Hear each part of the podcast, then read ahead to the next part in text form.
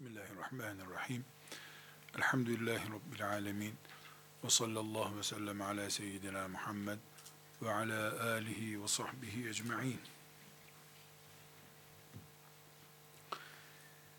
Asiye kadın Allah'a davetçi olmak, müminlerin safını bir kişi artırmak gibi büyük hedefleri olan insandır. Sadece kendisini kurtaran, tesettürüne bürünüp, çocuklarını büyütüp, cihat sevabı kazanan kısırdır. Kendine mahsustur. Ama Müslümanlığını, İslamlığını, bütün insanlar kadar yaygın düşünebilen ise, asıl Allah'a imanının hakkını veren asiye kadındır. Bu nedenle hanım davetçiler bütün insanların çocuklarını, kendi çocukları, bütün insanları da Allah'a kullukta iman kardeşleri görebildikleri zaman bu seviyeyi, asiyelik seviyesini yakalamış olurlar. Burada iki ince çizgiyi çizmem gerekiyor. Birincisi, bütün kadınlar evinden bir kere olsun Allah için bir amel yapmak niyetiyle çıkmamışlar bile. Böyle bir sözü evet doğrudur. Hakikaten insan nasıl diğer insanları düşünmez diye tasdik edebilirler. Ederler de nitekim. Yani Allah'a davet etmek görevimizdir bizim. Bu görev bütün insanlığın ortak görevidir. Sözünü söylemek kolay. Bunu ileri geri götürmeye de lüzum yok. Biz asiye kadın Allah'a davette kendisini görevli kabul eden Meryem kadın bunu nasıl ciddiyetle söyler? Bu konuyu açmak istemiyorum. Elbette sizler kendinizi bu uğurda feda ederek her türlü cihat şartlarını kabul ederek bunu iddia etmenin bir anlamı olacağını, aksi takdirde doğru doğru demekle insanın Asiye veya Meryem olmayacağını tahmin ediyorsunuz. İkinci çizgi, bilhassa hanım davetçiler, davetçi kelimesini isterseniz hoca hanım olarak kullanalım bu derste. Hanım hoca efendiler veya hoca hanımlar, umumen bir medresede yetişirler. Onlara işte filan ilmuhal, filan tefsir notları okutulur. Az veya çok bir ilimleri olur. Yola çıkarlar. Mesela 20 sene önceki öğrendiği ilmuhali kendisinin işte 15 yaşındayken öğrendiği, 15 yaşında ona öğretilmiş, 15 yaşının şartları gözetilerek öğretilmiş ilmu hali, üniversite okumuş, belli bir meslek erbabı olmuş, mesela bir edebiyat hocası, bir hanımefendiye ders olarak anlatır. Din dindir, ilim ilimdir, bir şey değişmez. Ama her bardağın şekli farklı. İnsanların kaldırma kapasiteleri, anlama seviyeleri farklı. O bunu takdir edemezse eğer, ona mesela e, Arapça kelimelerin yoğun kullanıldığı, isim vererek zikredeyim, Ömer Nasuhi Bilmen Hoca Efendi'nin rahmetullahi aleyh, alim mi alim bir insan. Hiç diyecek bir şey yok. Ve zamanının da mücahididir. Allah rahmet eylesin. Suyuti gibi istila döneminde yaşadı ve ilmin unutulmaması için bir insanın yapabileceğini en güzelini yaptı. Fakat 1950'li yıllarda bir ilmuhal yazdı. 1950'li yıllarda ekmek satılan yere bakkal deniyordu, şimdi market deniyor. 1950'de İstanbul'da market diye bir şey yoktu. Çocuklar evden çıkarken bakkal amcaya gidiyorum diye çıkıyorlardı. Ama 2000'li yıllardan sonra çocuklar markete çıkmaya başladılar. Dil değişti. Onu örneklendiriyorum. İlmuhal 1950'nin şartlarında yazıldı. Hala Osmanlı medreselerinden mezun olmuş insanlar camilerde namaz kıldırıyordu. Ömer Nasuhi Bilmen rahmetullahi aleyh onlar için bir ilmuhal kitabı yazdı. 1970'lerde 80'lerde bir medresede bir hanımefendinin Ömer Nasuhi Bilmen'in ilmihalini ders olarak okuması çok doğal. Çünkü kitabın yazılmasının üzerinden 20-30 sene geçti veya geçmedi. Kitap daha tazeliğini koruyordu. 2015 yılında Ömer Nasuhi Bilmen'in ilmi hali sözlük yardımıyla bile anlaşılamayacak kadar dili yabancı bir kitap haline gelmiştir. Ancak hocaların, belli medrese yalamışların, bir iki sözlük yardımıyla veya kitabın usulüne, yordamına alışarak okuyabilecekleri bir kitaptır. Allah'a davet hususunda bayanların iki çizgisini çizelim dedik, ona göre konuşacağız. Birinci çizgi, herkes zaten böyle bir iddiaya sahip, onu ben konuşmuyorum bugün. İkincisi, davetçi hanımefendinin, hoca hanımın, hangi insana nerede ne konuşacağını takdir etmeden, karşısındakinin seviyesini belirlemeden, bildiklerini anlatarak davet etmiş olmaz. Bağırmış olur, konuşmuş olur, boşalmış olur. Çok çok gürültü yapmış olur. Halbuki davet, insanların gönüllerine girmekledir. Kulağına giremediğin insanın gönlüne nasıl gireceksin? Kulağına giremiyorsun ki anlamıyor dediğini. Onun için Ömer Nasuhi Bilmen rahmetullahi aleyhi örnek verdik. Dedik ki Ömer Nasuhi Bilmen rahmetullahi aleyh zamanının alemiydi, vasıflı insandı. E şimdi Ömer Nasuhi Bilmen'in kitabı hoca kitabı haline geldi. 20 tane bayanı bulaşıktan çıkmış, çamaşırdan yeni çıkmış, gelmişler, bebeğini emzirmiş, gelmiş. Konuşulan şeyi dinleyecek kadar sabrı bile kalmamış. O arada e, yabancı bir dilden, bir kitaptan ona ders okuyorsun sen. Bu vakit israfıdır. Enerji israfıdır. Umut tüketmektir. Böyle bir cihat yapılamaz. Bedir'de ashab-ı kiram kılıç kullandılar.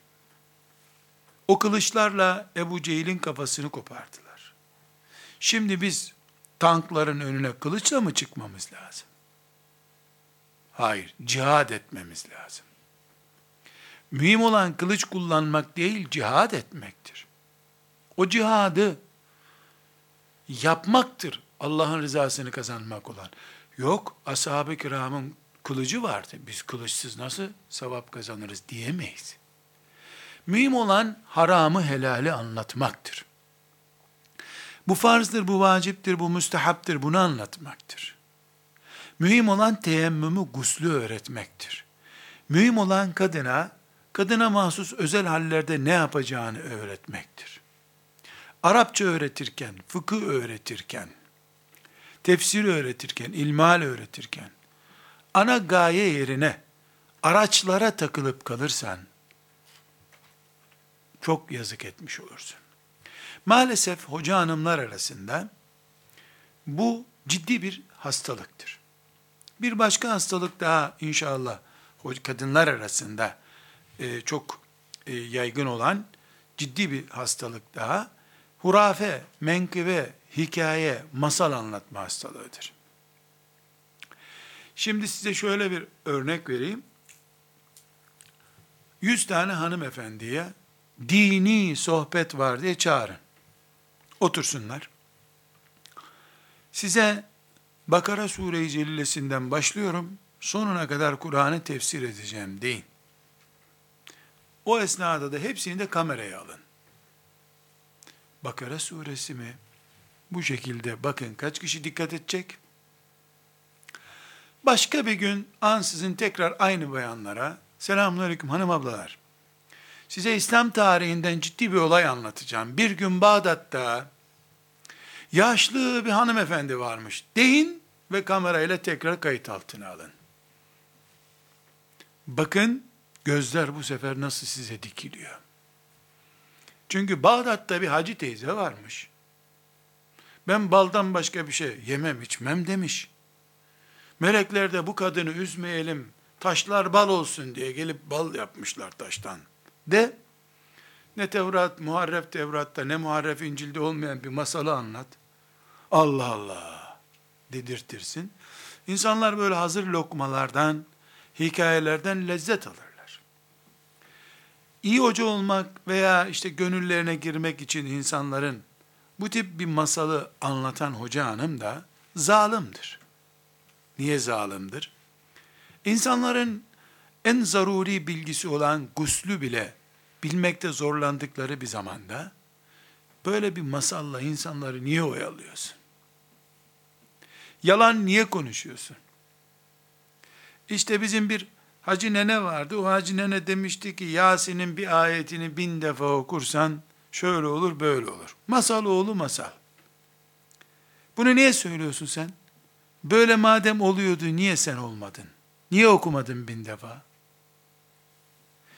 Masalı din gibi anlatmak da bir kadın hastalığıdır. Erkekler arasında da yaygın bu. Ama kadınlar arasında ibadet şuuru ile yaygın. Onun için vurguluyorum. Davetçi masalla ilgilenmez. Onu masal bölümüne havale etmek lazım. Davetçinin derdi Allah'a çağırmaktır. İnsancıl, insanlara yağcılık da yapmaz. Aman beni sevsinler dediğimi anlasınlar diye Bağdat masalı anlatmanın gereği yok. Biz şeriatımızı olduğu gibi anlatırız. İnsanlar beğenir beğenmez diye oturup ağlayacak halimiz yok. Biz görevimizi yapıp yapmadığımızı tefekkür etmek zorundayız. Demek ki bir mesele bugünkü konuşacağımız mesele insanların seviyelerine göre, insanların anlama kapasitesine göre hoca ayarlanır. İnsanları ayarlayıp getiremez. Şöyle bir tasnif yapılamaz. Ee, bu hoca hanım işte çok hadis bilir. Güzel. Yüz tane Müslüman alacağız ama hadis bilenlerini seçiyoruz. İmtihanı alıyoruz. Hadis biliyorlarsa hoca hanımın dersini dinlemeleri için onları kabul ediyoruz derse. Ne yaptık? Hocaya göre talebe ayarladık. Böyle bir şey olmaz. Talebenin seviyesi nedir? Ne hadis ne ayet bilmek. Sıfır. Sıfıra göre kendini sen ayarlayıp kürsüye çıkacaksın. Sen 80 derecesin, 80 puanlıksın. Talebeyi 80 puanlığa getirdikten sonra onların seni dinlemesine gerek kalmadı ki zaten. Evet hoca olarak sen seviyeni sıfırlamazsın hiçbir zaman. Ama talebenin seviyesini belirleyip konuştuğun zaman iyi bir davetçi olmuş olursun. Sevgili Peygamberimiz sallallahu aleyhi ve sellem insanlarla oturup kalkıyordu. Yukarıdan bakmadı insanlara. Oturduğu insanlar arasında şairler vardı. Onlarla şairler düzeyinde edebiyatlı konuşuyordu. Çocuklarla çocuk diliyle konuşuyordu. Nasıl küçük çocuk ben gittim baba sen gittin baba diyor. Veyahut da çocuk Baba ben geldin, sen gitti diyor. Bu eğrilikler hoşumuza gidiyor. Anne baba bunu taklit ediyor. Aynı şekilde Peygamber aleyhisselam Efendimiz de çocuklarla böyle taklit ederek konuşurdu. Muhabbet ederdi. Ağlar geldiğinde ağ diliyle konuşuyordu. Çünkü derdi insanlara dinlerini anlatmak, Allah'ı anlatmaktı. Bunu anlatabilmek için de insanların kulağına göre dilini ayarlaman lazım. Kulağa göre ayarlanmış dil Resulullah sallallahu aleyhi ve sellemin dilidir. Kadınlarla konuştuğunda kadınların lisanından, erkeklere konuştuğunda da erkeklerin lisanından anlamıştı. Burada küçük bir dipnot hanımefendiler. Bu not çok önemli. İnsanların imanları aynı değil elbette. Ebu Bekir'in imanıyla radıyallahu anh bizim imanımız aynı mı? İmanlarımız farklı olduğu gibi anlayış seviyelerimiz de farklıdır bizim. Kimimiz cümlenin sonu gelmeden ne dediğini anlar. Kimimiz cümle bitince anlar. Kimimiz de o cümleyi beş defa tekrar edince ancak senden bir şey anlar. Davet eden, Allah'a çağıran insan bu inceliklere dikkat edecek. Bu inceliklere dikkat etmenin ilkelerini burada konuşuyoruz. Bizim örneğimiz sevgili peygamberimiz sallallahu aleyhi ve sellem Efendimiz'dir. Dolayısıyla biz ona bakarız, ondan örnek alırız. Böylece ne yapmamız gerektiğine dair ayrıntılar çıkarırız. Bunun bir psikolojisi, sosyolojisi olabilir mi? Olabilir elbette. İnsanlara hitap etme, diksiyon, bunlar çok önemli şeyler. Siz beni burada izliyorsunuz. Benim arkamın beyaz olmasının sizin üzerinizde başka etkisi var. Arkamda siyah bir pano olmasının başka etkisi var yeşil bir pano, pembe bir pano olmasının başka etkisi var. Bu salonumuz mesela daha koyu bir renk olsa, siz bu dersi daha farklı dinleyecektiniz. Her şey insanın üzerine etki ediyor. Konuşma, konuşan hatibin hitabetteki tonu etki ediyor. Bunların hepsini düşünen hatip, düşünen davetçi, düşünen hoca, Allah rızası için yaptığı işten bereket görür. Öbür türlü Allah rızası için yapıyorsun ama kalbinin mutmain olacağı iyi sonuçlar elde edemezsin. Edemeyebilirsin. Resulullah sallallahu aleyhi ve sellem Efendimiz Buhari'nin sahihinde rivayet ettiği 127. hadisi şerifte Ali radıyallahu anh'tan bir öğüt naklediyor. Ali radıyallahu anh Raşid halifelerin dördüncüsü, ilmin kapısı, Allah'ın arslanı, büyük sahabi, çok hoş bir şey söylüyor. Diyor ki, insanlara anlayacakları dilden konuşun. İnsanlara anlayacakları dilden konuşun. Sonra uyarıyor, buyuruyor ki, size hoş mu gelir insanlar Allah'a ve Resulullah'a yalancılık isnat etseler ya da onu yalanlasalar yani hayır inanmıyorum Allah'a deseler hoşunuza mı gidecek bu? Burada bir olay anlatılır. Ali radıyallahu anh bir gün birisini sohbet ederken yani vaaz ederken diyelim dinliyor. Bakıyor ki adam derin derin meseleler konuşuyor. Böyle altından çıkılmayacak ilmi şeyler anlatıyor. Adamı yanına çağırıyor. Diyor ki sen ne anlatıyorsun diyor.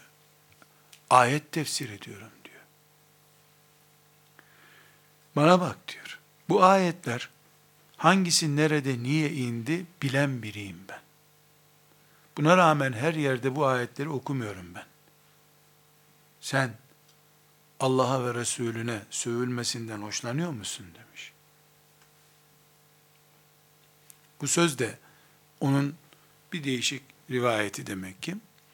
Burada çok önemli bir nokta var. Yani adam ayet hadis okuyor. E ayet ve hadis okuyan birisi kötü bir iş yapmış olur mu? Olur tabi. Kaş yaparken gözünü çıkarırsın. İnsanların Allah'a ve peygambere imanları demir çelikten değildir. Pamuk ipliğiyle bağlıdır. Demir çelikten imanımız olsa şeytan umudunu keserdi.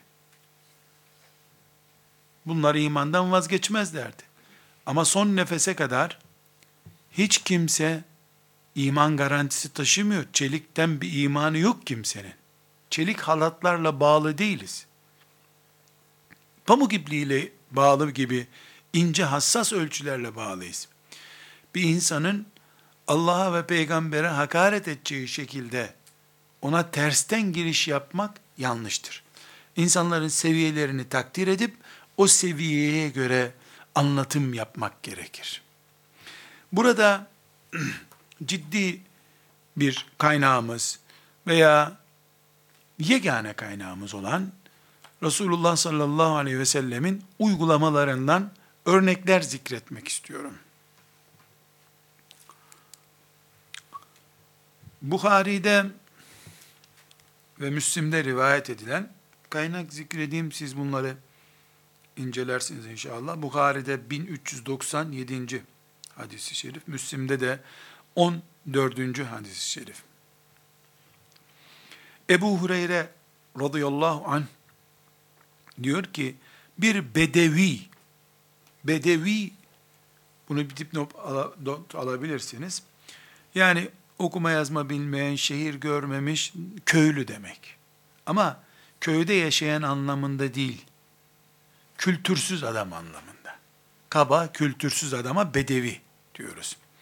Bir bedevi Resulullah sallallahu aleyhi ve selleme gelmiş ki yani biraz önce söyledik. Herkes de oturup kalkmış Peygamber aleyhisselam Efendimiz. Düşmanıyla, dostuyla herkes de oturmuş. Şimdi bir bedevinin kaba bir sorusuna verdiği cevaba bakıyoruz. Sallallahu aleyhi ve sellem Efendimiz. Adam demiş ki, Ya Resulallah, bana öyle bir şey söyle ki, o sözü yapayım ve cennete gireyim. Bana İslam'ı anlat demiyor. Neler yapmam gerektiğini anlat demiyor. Bir şey söyle, o söylediğini yapınca ben cennetlik olayım. Aslında bu sözü sormak bile ayıp sayılır. Peygamber aleyhisselam ne demek bir şey söyle onu yapıp cennete gireyim. Ama adamın kapasitesi bu kadar. Bana bir ansiklopedi ver onu okuyup cennete gireyim demiyor.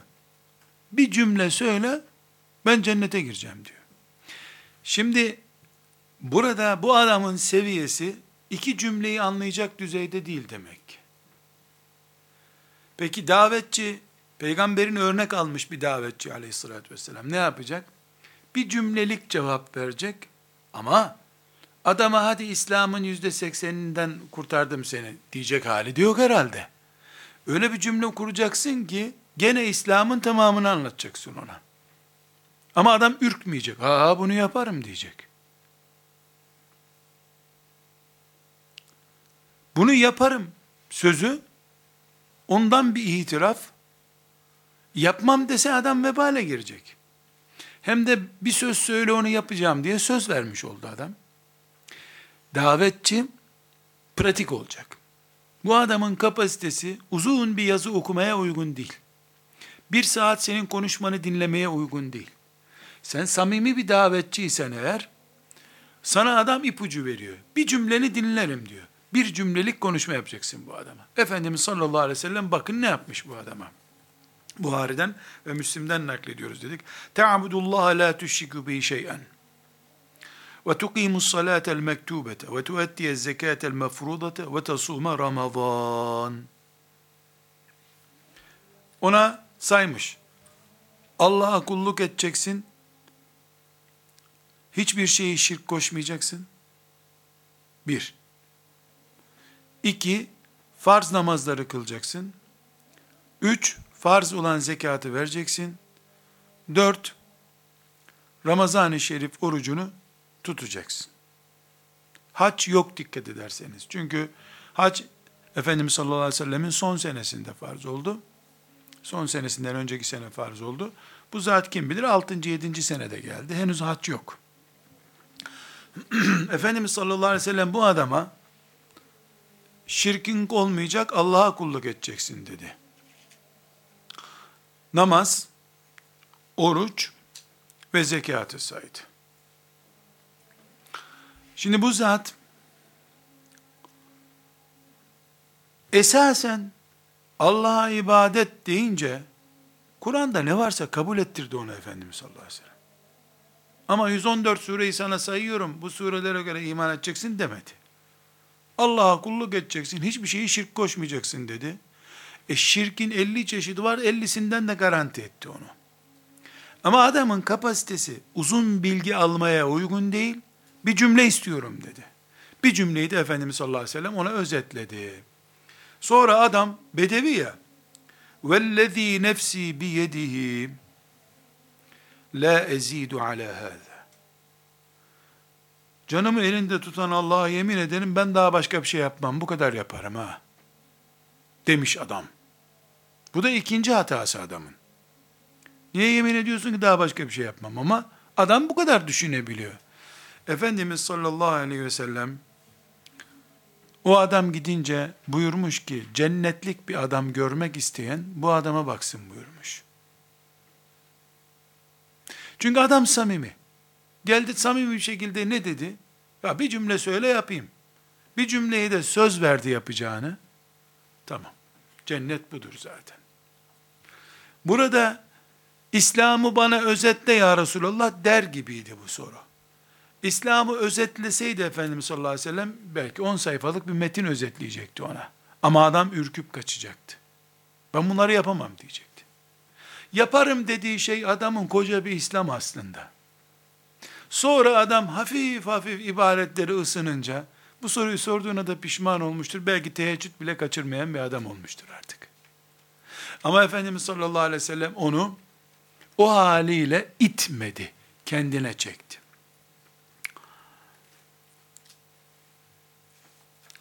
Bir başka örneği Ebu Berze el-Eslemi isimli sahabi gelmiş Efendimiz sallallahu aleyhi ve selleme soru sormuş. O anlatıyor.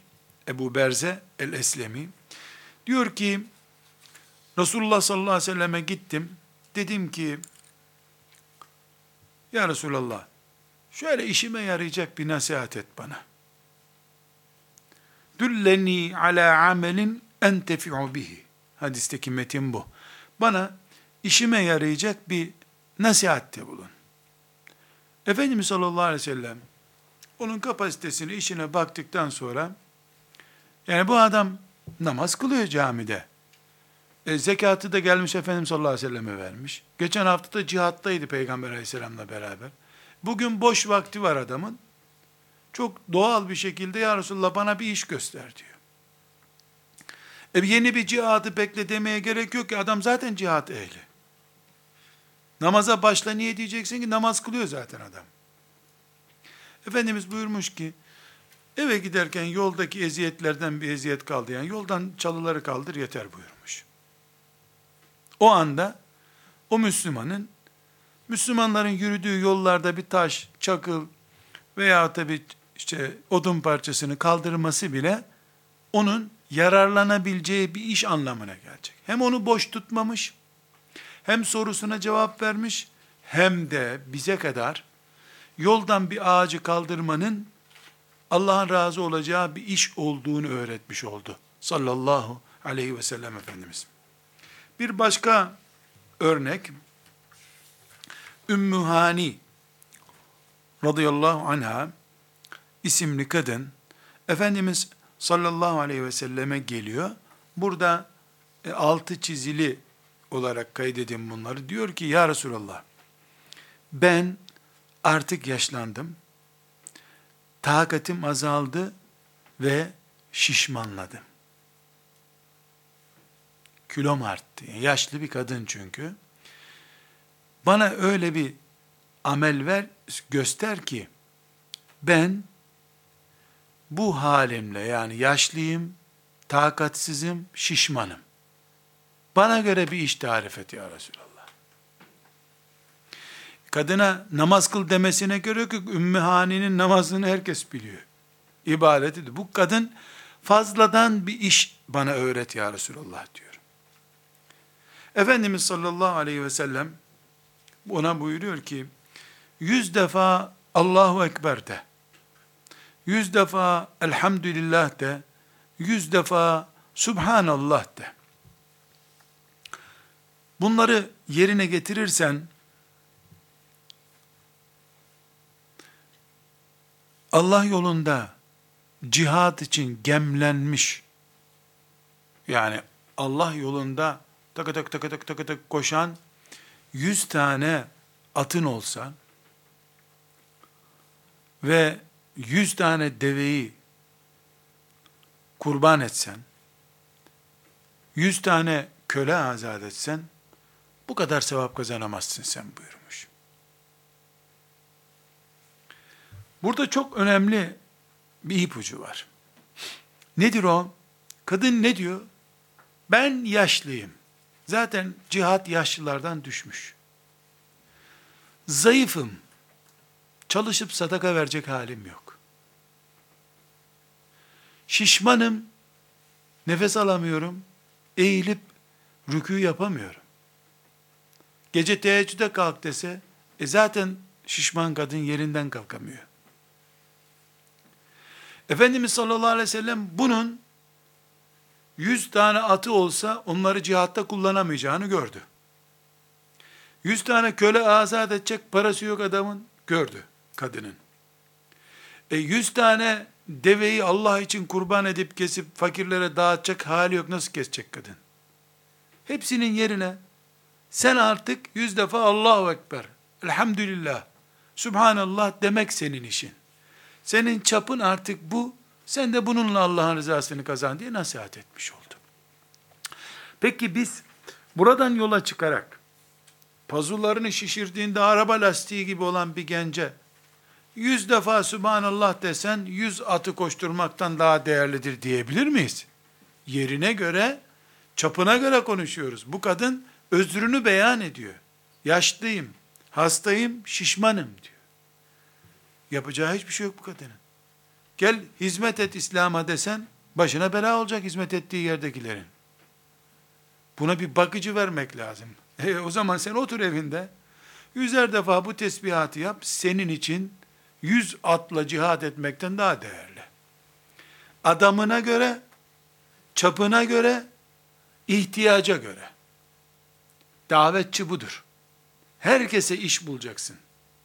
Herkesi bir yere oturtacaksın. Herkese aynı ayakkabıyı dağıtırsan zalim olursun. 100 kişi var burada. 100 tane 36 numara ayakkabı getirdim. Kimin ayağı 36 ise ona uyacak. Ayağı 37 olana bol gelecek, 35 gelene hiç olmayacak. Ben dolayısıyla 5 kişinin ayağı 36 ise 5 ayakkabı getirdim sayılır. 95'i boşa gitti ayakkabıların. Bir mecliste sabaha kadar tesbih çekmekten başka bir iş yapamayacak çapta bu kadın Ümmü gibi bir kadın var. Orada beş ayda Kur'an'ı baştan sona ezberleyecek zeki genç kız var. Orada eli kalem tutup kafirlere karşı yazı yazacak hanım kız var. Orada Buhari şerhiyle beraber ezberleyecek hadis hocası olacak kız var. Orada matematik kafası çok iyi olan bir hanım kız var. İlmihali okuduğu zaman bir sürü formüller üretebiliyor. Başka bir kız var, fen kültürü çok iyi. O Müslümanların bir hanım doktoru olabilir. Sen ama hepsine bu ilmihali 20 sene burada okuyacaksınız diyorsun. Herkese 36 numara ayakkabı vermek gibi oldu bu. İyilik yapmadın sen. Kimin ayağı 36 ise ona iyilik yaptın. Gerisini bekletiyorsun. Hayal kırıklığına uğratıyorsun. Davetçi nerede ne konuşacağını, kime ne tavsiye edeceğini bilmeli. Genç bir kıza sen muhakkak bir zikir meclisine katıl, sabahlara kadar zikir yap, akşama kadar da bulaşık yıka diyemez. Zekan ne, kapasiten ne diye öğrenir, Ona göre öğütte bulunur. Çünkü davetçi kar yuvarlamaz. Bardaklara su doldurur. Herkesin bardağına göre su doldur sen. Dağdan kar yuvarladığın zaman bir işe yaramış olmazsın. Burada Sehl ibn Sa'd es-Sa'idi radıyallahu anh sahabi bir adamın Resulullah sallallahu aleyhi ve selleme gelip sorduğu bir soruya verdiği cevabı bakın ne kadar hassas. Adam gelmiş demiş ki ya Resulallah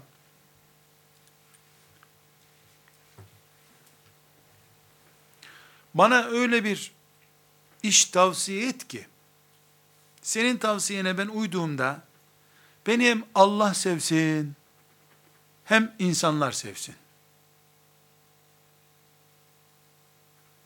Yani adam ne istiyor? Hem Allah hem insanlar sevsin beni bu nasıl olur diyor.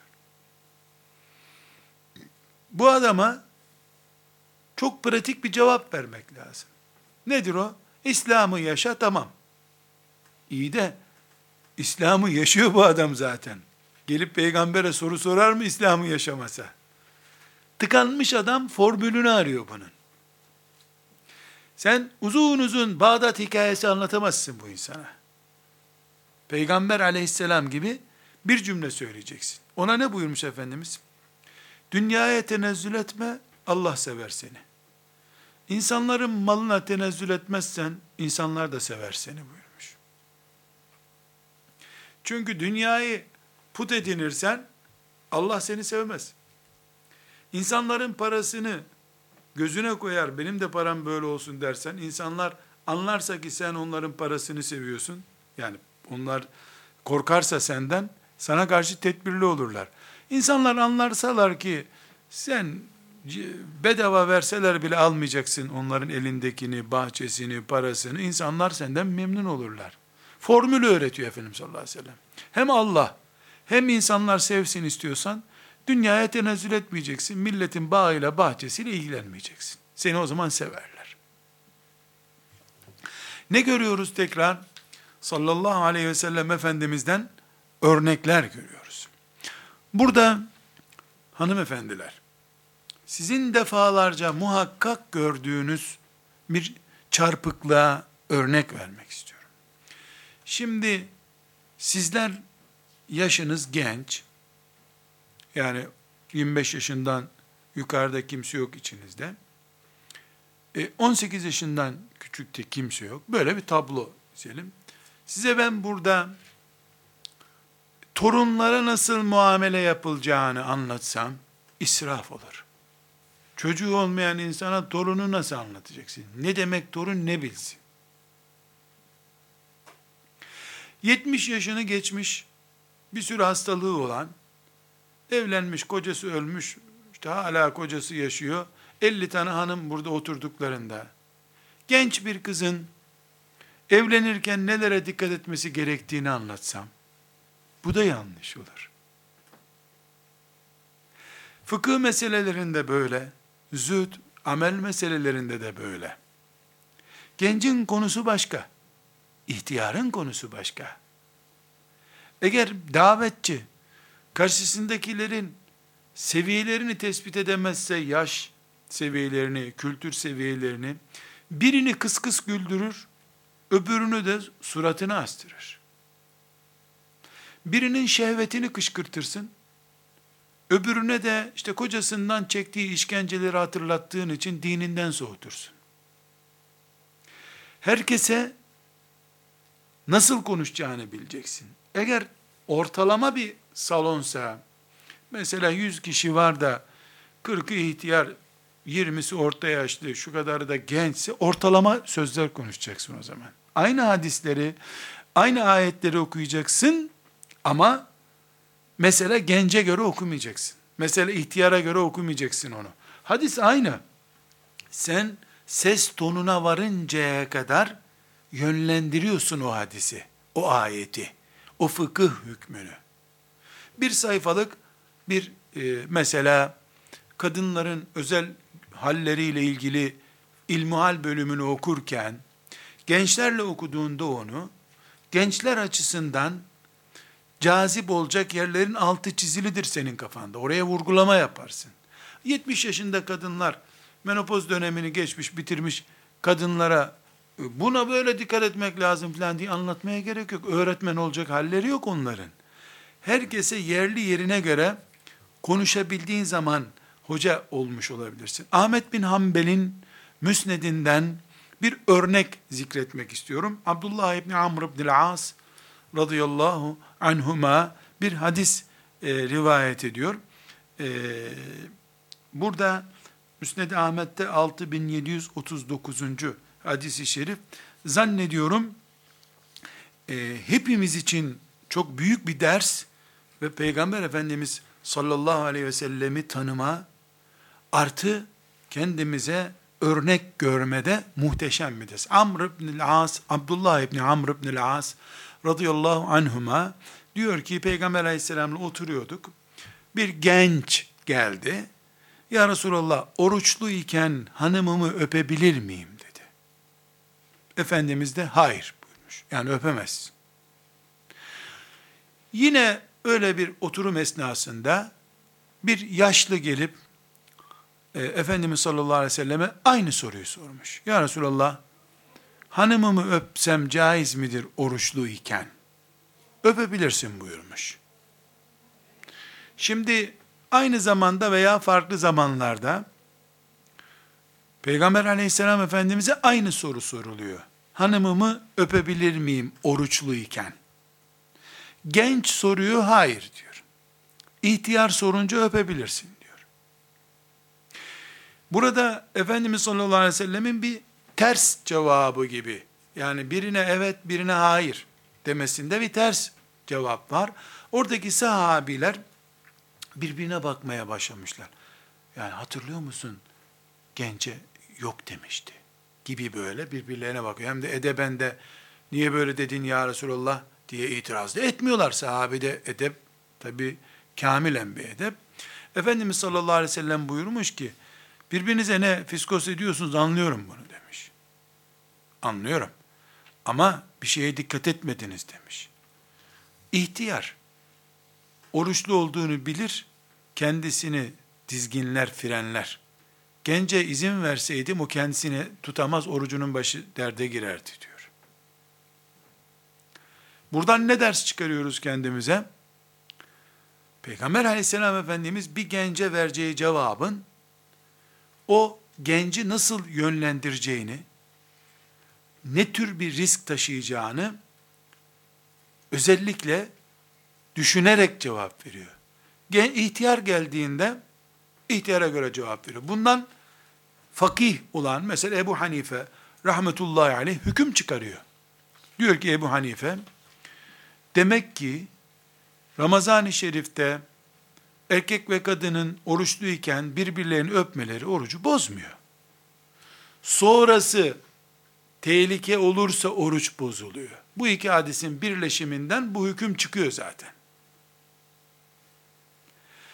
Burada Allah'a davet eden bir hanımefendinin konuştuğu cümlenin hangi yaşa göre, hangi kültüre göre e, insanlar tarafından algılanacağını düşünmesi gerektiğine bir örnek vermiş oluyoruz. Burada Ka'b ibn Malik isimli sahabinin torunu bir olay naklediyor. Bu hadisi şerifi de Ahmet bin Hanbel'den naklediyorum. 15785. hadisi şerif. Ee, Şuara suresi var Kur'an-ı Kerim'de biliyorsunuz. Şairler demek. Orada Allahu Teala ve şuara'u yettebi'uhumul gavun.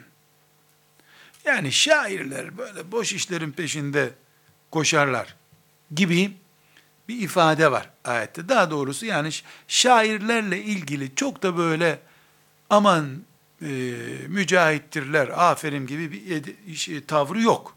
İzin var şiire. Yasak değil ama şairlerin arkasında da soru işareti var. Ee, böyle bir hassasiyet. Bu Ka'b ibn Malik radıyallahu anh Efendimiz'e gelmiş demiş ki ya Resulallah şuara ile yani şairlerle ilgili Allah hükmünü belirtti. Yani ne yasak getirdi ne de aferin diyor.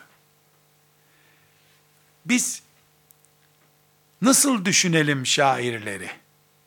Şiir hakkında ne düşünelim gibi bir soru soruyor. Mesela anlaşıldı değil mi? Yani Kur'an-ı Kerim şiire ve şaire sıcak bakmıyor demek. Yasak da getirmiyor. Kâb ibn Malik radıyallahu anh, Allah ondan razı olsun. Bu kimdir? Tebuk gazvesine katılamayıp da e, sonra Efendimiz sallallahu aleyhi ve sellemin cezalandırdığı Tevbe suresinde ve alet selâsetillezîne hullifu o geri kalan üç kişi denen sahabeden biri. Gazveden geç geri kaldığı için Efendimiz sallallahu aleyhi ve sellem hanımıyla bile ona konuşma yasağı getirdi. Kimse selamını almadı ama tövbesini kabul etti Allah sonraki. Hey be ne ne muhteşem bir tövbeyle Rabbine kavuştu.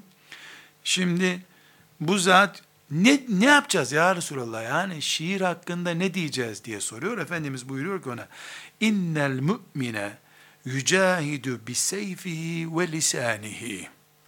Mümin, kılıcıyla ve diliyle savaş yapar diyor. Kılıcıyla ve diliyle. Şimdi Kur'an-ı Kerim şairlere sıcak bakmıyor. Efendimiz sallallahu aleyhi ve sellem ben böyle düşünüyorum demiyor. Kur'an'ın uslubuna ters düşer bu. Ama çok güzel bir cümleyle sen şiirine devam et diyor. Bir şartla cihat niyetiyle yap bunu diyor. İnnel mümine yücahidu bi seyfihi ve lisani. Mümin kılıcıyla ve diliyle cihad eder buyuruyor. Yani senin şiirin Allah yolunda hizmette ise cihat niyetiyle ise devam et. Yok senin şiirin cihat niyetli bir şiir değilse Kur'an-ı Kerim zaten uzatma bu işi dedi sana diye öğretmiş oluyor sallallahu aleyhi ve sellem Efendimiz. Bir kere daha ne görüyoruz? Bir Müslümana Resulullah sallallahu aleyhi ve sellem Efendimiz onun özel durumunu dikkate alarak cevap veriyor. Çünkü Kâb İbni Malik yani burada bir miktar endişeleniyor. Şiir kabiliyeti var herhalde. Bu kabiliyetim ne olacak benim diyor. Merak ediyor. Allah'ın indirdiği ayet hakkında mı beni konuşturacaksın diye onu başından salmıyor Efendimiz sallallahu aleyhi ve sellem. Onun gönlünü hoşnut ediyor. Hakikati da önüne koyuyor. Cihatta kullanılan şiir şiirdir. Gerisini boş ver diyor. Davetçi bu mantıkla hareket edecek. Yani sadece insanlara bu ayeti okumuyor musun Kur'an'da be? Senin dinin imanın yok mu? Ayet işte tamam ne uzatıyorsun? Demezsin. Bu yeterli değil. Zaten o da senin kadar o ayeti biliyor. Ne olacağını da göstermen lazım ama. Aleyhissalatu vesselam Efendimiz ne yapması gerektiğini de öğretiyor sahabeye. Cihatta kullan şiiri diyor. Dinine hizmet et bu şiirle diyor. Sadece şairleri Allah yermiştir Şuara suresinde. Bizim için şiir bitmiştir deyip gitmek yeterli değil. İnsanlara alternatif güzeli göstermeyi de hadis-i şeriften okuyoruz. Yezid İbni Seleme isimli zat, sahabi, sallallahu aleyhi ve sellem Efendimiz'e geliyor. Tirmizi'de 2683. hadisi şerif. 2683. hadis-i şerif Tirmizi'de. Rakamı özellikle veriyorum. Çünkü bunu arşivinize koymanız lazım. Günün birinde 3 saat bir yerde konferans vermeye kalkarsanız bu hadisi unutmayın. Karşınızdakiler Hacı teyzeymiş, İmam Hatip kızlarıymış, önemli değil. Yezid İbni Seleme sahabiydi. Şu dünyada şu anda bir milyardan fazla Müslüman var. Toplansak hepimiz Yezid İbni Seleme'nin tırnağı etmeyiz Allah katında. Sahabi çünkü. Gelin bak ama ne dedi Efendimiz'e sallallahu aleyhi ve sellem. Diyor ki inni kad semi'tu minke hadisen kethiran. Ya Resulallah senin çok hadisini dinledim. Çok çok dinledim. Peygamber dinlemiş yani sallallahu aleyhi ve sellem. Ehafu en yunsiyeni evvelehu ahiruhu. Korkuyorum sonradan anlattıkların öncekileri unutturacak bana. Yani ben senden çok hadis dinledim, yüz bin ne kadarsa. Şimdi yeni dinlediklerim, eski dinlettiklerimi acaba unutturur mu diye korkmaya başladım. Yezid radıyallahu anh nesinden şüphe ediyor? Unutmaya başlayacağım artık ben. Yoruldu kafam. E, unutmak da istemiyorum ama belli artık e, yani bardağı dolmuş. Yeni su koyarsan eski su dökülecek muhakkak. E, eskiye de kıymet veriyorum. فَحَدِّثْنِي بِكَلِمَةٍ tekunu cima'an. Bana öyle bir nasihat et ki hepsi bir arada olmuş olsun. Hepsi bir arada olacak bir nasihat et bana. Şimdi buradaki bu soruyu anladık değil mi? Yani ben artık yeni dinlediğim şeyler bana eskileri unutturacak diye korkuyorum. Zekası uygun değil, ihtiyar, işim çok, çocuklarım kalabalık, sebebini söylemiyor. Ama bir derdi var sahabenin. Nedir o? Ya geçenki dersi unuttum ben şimdi. Aklımda kalmıyor. Bugünkünü anladım zannediyorum. Yarınkini okuyunca bu sefer dünkü unutuluyor. Bana o zaman bir cümle söyle ya Resulallah ben ortada düzelteyim bu işi. Çok net bir cevap vermiş Efendimiz. İttakillâhe fîmâ te'lemu. Bildiğin kadarıyla Allah'tan kork buyurmuş. Bildiğin kadarıyla Allah'tan kork. Ne demek bu? Sen gerçekten unuttun da yanlış yaptıysan korkma. Allah seni affeder. Ama bildiklerini samimi bir şekilde uygula. Bu arada evvelki haftanın dersini unuttun, unuttuysan unuttun. Dert etme sen. Çünkü senin elindeki bir imkan değil bu. Bardağın 200 miligram, 210 miligram su konunca 10 gramı taştı. Bu kadar. Ee, sen geri zekasın, çekil ashabımın arasından git demedi ona. Bir şey istedi ondan. Nedir o? Samimi ol. Tembellikten, beğenmemezlikten, şımarıklıktan olmasın bu. Ya nereden olsun? Gerçekten kafan almadığı için. Kapasiten. Kapasite ise derdin korkma. Sen samimi bir şekilde bildiğin her şeyi uygula. Bilmediğin şeylerde havale et Allah'a gitsin, karışma gerisine. Burada hanımefendiler, bir örnekten daha sallallahu aleyhi ve sellem Efendimizin derdinin bilgi hamallığı olmadığını görüyoruz. O samimiyet istiyor. İttakillâhe fîmâ te'lem. Bildiğin kadarıyla Allah'tan kork sen bir defa. Gerisine karışma. Gerisine karışma sen. Bir gün deli olsa bir insan, 50 sene akıllı yaşayıp 51. sene delirse, e bunun ne suçu var onda? Allah Teala ona hastalık vermiş, musibet vermiş, bitti. Yani bu neye benziyor biliyor musunuz? Abdeste kolları yıkamak abdestin farzlarından. Bir insanın sol kolu koptu diyelim. E abdestin farzlarından da sol kolu yıkamak ne olacak şimdi? Sen bir kolunu yıkamadığına göre Müslüman değilsin mi diyeceğiz adama? Hayır. İki kolu olan iki kolunu yıkayacak. Bir kolu olan bir kolunu suyun altına sokup yıkayacak. Hatta onu yıkayacak öbür kolu olmadığı için de ne kadar sokabiliyorsa suyun içine o kadar. Sokamıyorsa o da yok.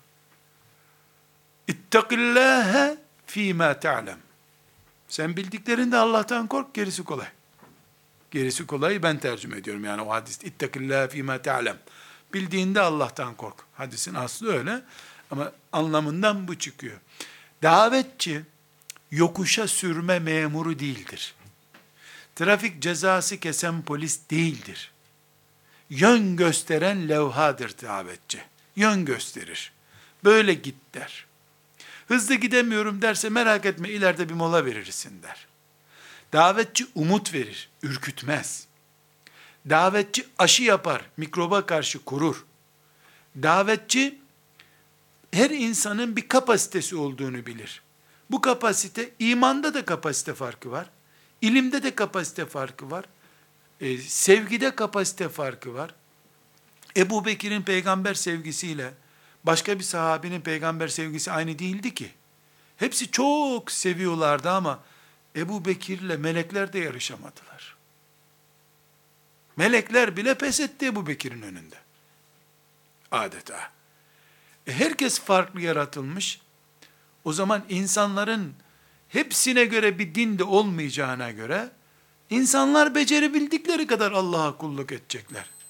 Burada farzları nasıl saydıydı o bedeviye? Farz namazları kılacaksın.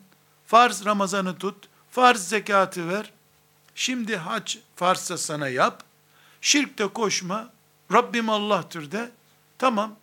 Ben başka bir şey yapmam ama tamam cennete girersin. Yapmasan yapma. Şirk koşmadıktan sonra, her ibadeti yaptıktan sonra ne kaldı ki başka ne yapacaksın zaten? İslam 10 milyon maddeli bir ansiklopedi değil ki. Bütünü ne maddeleri var?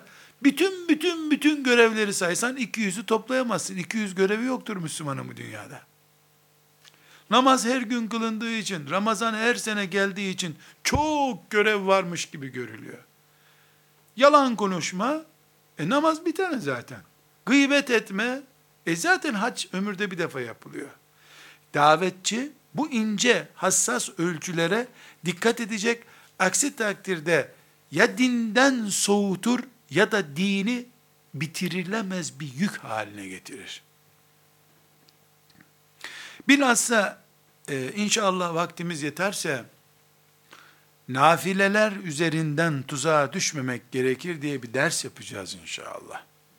Nafileler konusundan.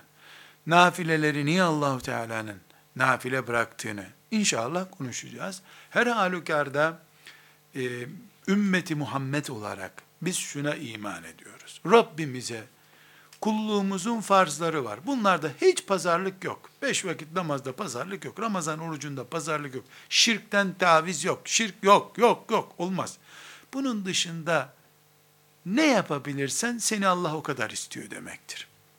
Hafız olmanı, ha zekan, oturup bir bayan 8 ayda Kur'an'ı ezberleyecek diye hocaları karar verebiliyorsa o bayan hafız olmalı. Onu Allah öyle istiyor.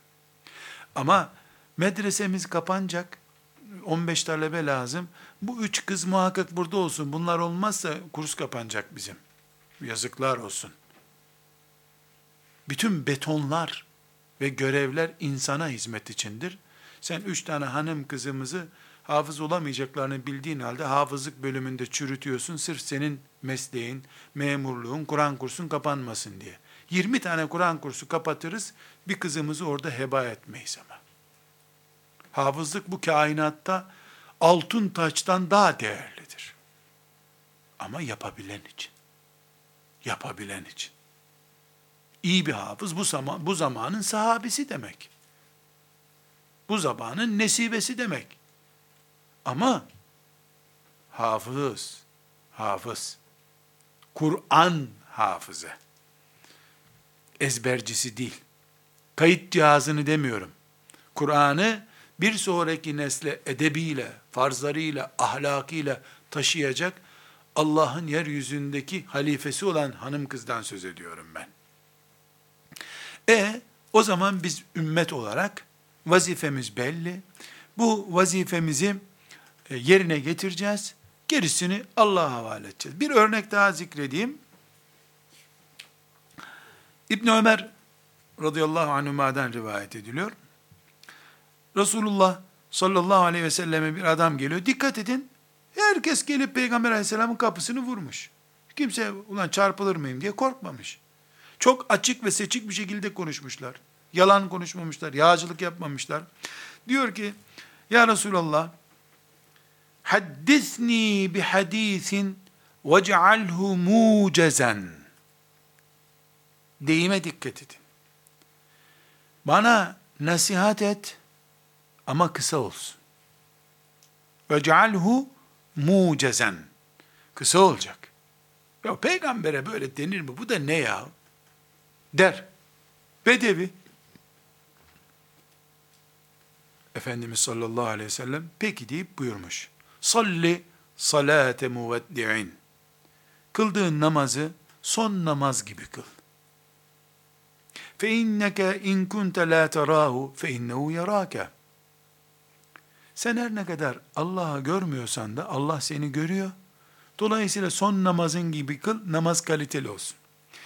Ve ve yes bima mimma fi eydin nasi tekun ganiyen. İnsanların malına tenezzül etme, zengin olursun. Ve iyyâke ve mâ yu'tezeru minhu. Sonra özür dilenecek bir işte yapma. Adam, özet bir ilim ver bana ya Resulallah deyince, Efendimiz ona üç cümle söylemiş. Namazın son namaz gibi olsun. İnsanların malına tenezzül etme, özür dileyeceğin işi yapma. Bitti. Da anlamıyorsa adam zaten peygambere niye soru sorsun? Ama bu nasihati yaptığı insanlar bu üç cümleden üç nesil yetiştirdiler neredeyse. Onlara üç cümle söyledi ama üç aşı gibi oldu. Cihattan bir daha geri gelmediler. İbadetlerini bir daha bırakmadılar. Bu zavallıya bana kısa konuş diyen birine uzun uzun nasihatler etseydi adam esneyecekti önünde. Anlamayacaktı. Küçücük fincanla gelmiş onun önüne. Bu fincanıma süt koy ya Resulullah diyor. Bir kova süt döksen fincanına süt hep yere dökülecekti. O fincancığına adamcağız 20 miligram süt istiyor. Bu kadar. Fincanı bu kadar. Yok biz büyük kapla veririz. Bir bidon alırsan al. Yoksa yok. Demedi sallallahu aleyhi ve sellem Efendimiz. Hoca hanım mısın? Davetçi misin? Sana fincanla gelen olacak. Hatta fincanla değil, çay kaşığıyla gelecek. O kadar haklı. Kepçeyle gelecek, bidonla gelecek, varille gelecek. Herkesi yerinde, zamanında değerlendireceksin ki zamanında Peygamber sallallahu aleyhi ve sellemin mesleği olan Allah'a daveti en iyi şekilde yapmış olasın. İnsanlara göre sen ayarlanacaksın. Tavizde değil. Dal kavuklukta, yağcılıkta değil. Şeriatın heybetini hiçbir zaman sarsma. Allah'ın dininden taviz verme. Uslup ve taktikte sen insanlara ayarlanacaksın. İnsanlar sana ayarlanamazlar. Ve sallallahu ve sellem ala seyyidina Muhammed ve ala alihi ve sahbihi ecma'in velhamdülillahi rabbil alemin.